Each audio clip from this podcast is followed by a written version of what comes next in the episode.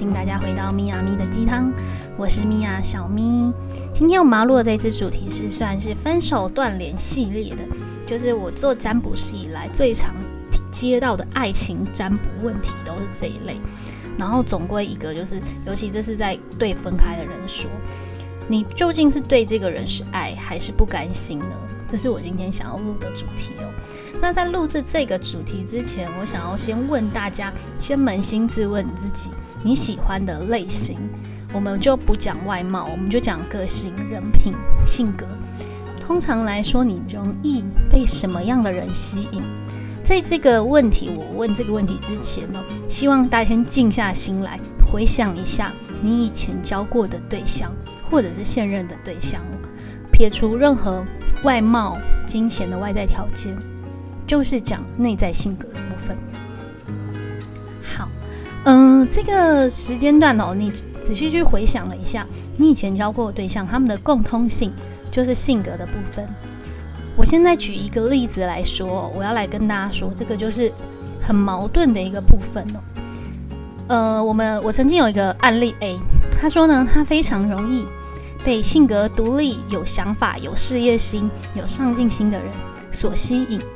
所以呢，他发现他交的对象呢，在最一开始都有这样的特性，他会被这样的特性的人呢吸引他的目他的目光。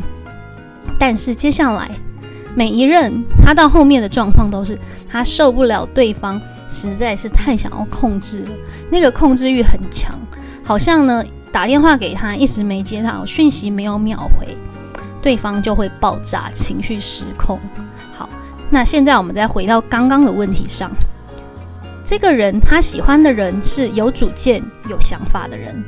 那大家去思考一下，一个有主见、有想法的人，势必来说他在平常面对事情上面，他都一定会是相对的是希望事件如自己哦预期的发展，因为这种他有他自己的想法嘛。所以这跟刚刚他后来跟他的之前的对象最后都会产生抵触，他不喜欢对方的部分，其实正也是他喜欢的那个部分的另外一面，叫做一体两面。所以呢，这个你们可以去回想一下啦，这个你所喜欢的部分，其实它的另外一个反面，你在感情里面不能接受的是什么？如果你把这个问题哦放过来看的时候，你再去重新去找对象，你会发现哦，避开你不能接受的那些事，你会发现跟你以前找的对象都会相当的不一样。你可是你会有一种觉得，但我没有火花感啊，我不会被那别的别别种的人吸引啊。对，这也就是人的矛盾之所在哦。也许呢，你会认为。当初某一个人，他就是给你火花感哦，你觉得特别的有激情，看到他就觉得心很痒那种感觉，因为他的某一个某一个特性，你觉得特别吸引人。但是相对的，当你跟他相处一段时光哦，就是交往之后，这个地这一面，他的这个特质的另外一面，就会形成你所不能接受的那个部分。那最后这无限无限放大，它变成了一个恶性循环了。这个矛盾的世人，矛盾的一些感情观呢，大家其实去想一想，你是不是常常，我们今天就讲分手断联的族群哦，你爱着一个其实已经不爱你的人，然后他可能去呃经有其他的对象，你就会很生很生气嘛，觉得说他怎么可以这样子，我到底应该怎么办？你已经知道爱已经不在了，能怎么办？只能离开，但是。你又不愿意离开，好，那这会有什么样的结局？你不离开，就是你要修你的底线嘛？你接受他这样子啊？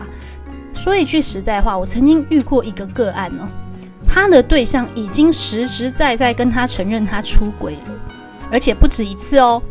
结果这个人竟然认为说，哇，他竟然这么信任我，对我敞开他的心房，说出他不愿意说的话。对我这么诚实，我终于打开了他的心，他竟然是这样的想法哦。那继续跟这个人交往，那这个人呢？他跟这个他的对象谈成这个部分之后，他觉得说，呃，他他他觉得他自己已经放下了那个小三，他好像要回归来这一段，然后一副很诚实跟他说出实话的样子。但是再过没多久之后，这个人果然心痒难耐。他再度劈腿了。那这个人呢？这个当事人这个个案就觉得非常的生气，他就觉得不能，当然不能接受嘛，怎么可能可以原谅呢？但是他又不愿意走。好，那我们现在就会回到刚刚的问题上：你爱着一个已经不爱你、已经去爱别人的人，你问说，我该怎么办？能怎么办？两个选择嘛，一个就是你留下你的底线下修，好，我接受你同时爱着两个人，但是你确定他是爱着两个人吗？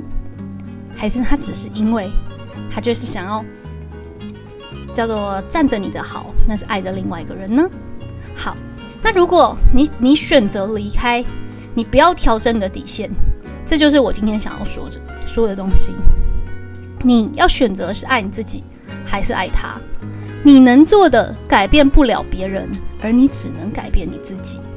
所以，我们今天在探讨的主题哦，尤其这是分手断联的主题嘛，在这个感情这段感情这段关系里面，你到底在最后图的是爱，还是你的不甘心？我发觉哦，很多很多的个案有一个状况，到最后回归一个主题，就是说他很生气对方的变心哦，或者是突如其来的离开。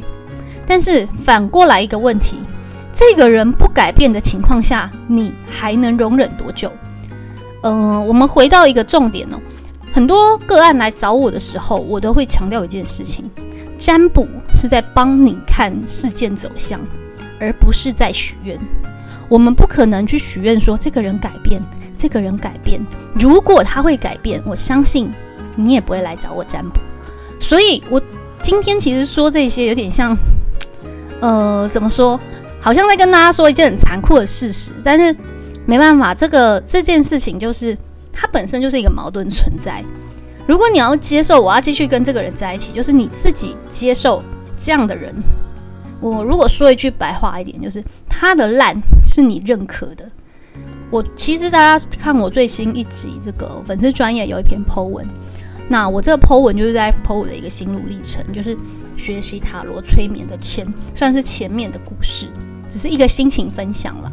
那我就有提到说，呃，之前可能被欺负啊等等的事件，我到最后回过头来看，会觉得是我自找的。为什么？我让自己毫无底线啊，所以这些人才可以亲人踏户，可以软土生绝。我们不能去怪别人为什么这样对待你。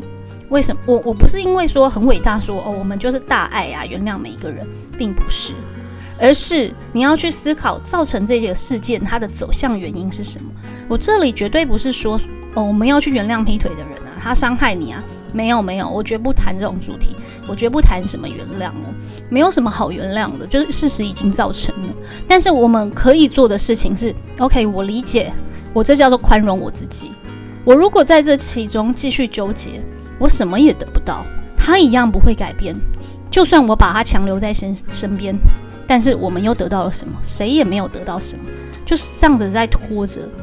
对，所以我想要跟大家讲的是，你应该好好想一想哦，在这段分手断联、哦冷战或者是岌岌可危的感情中，你最后剩下的到底真的是爱吗？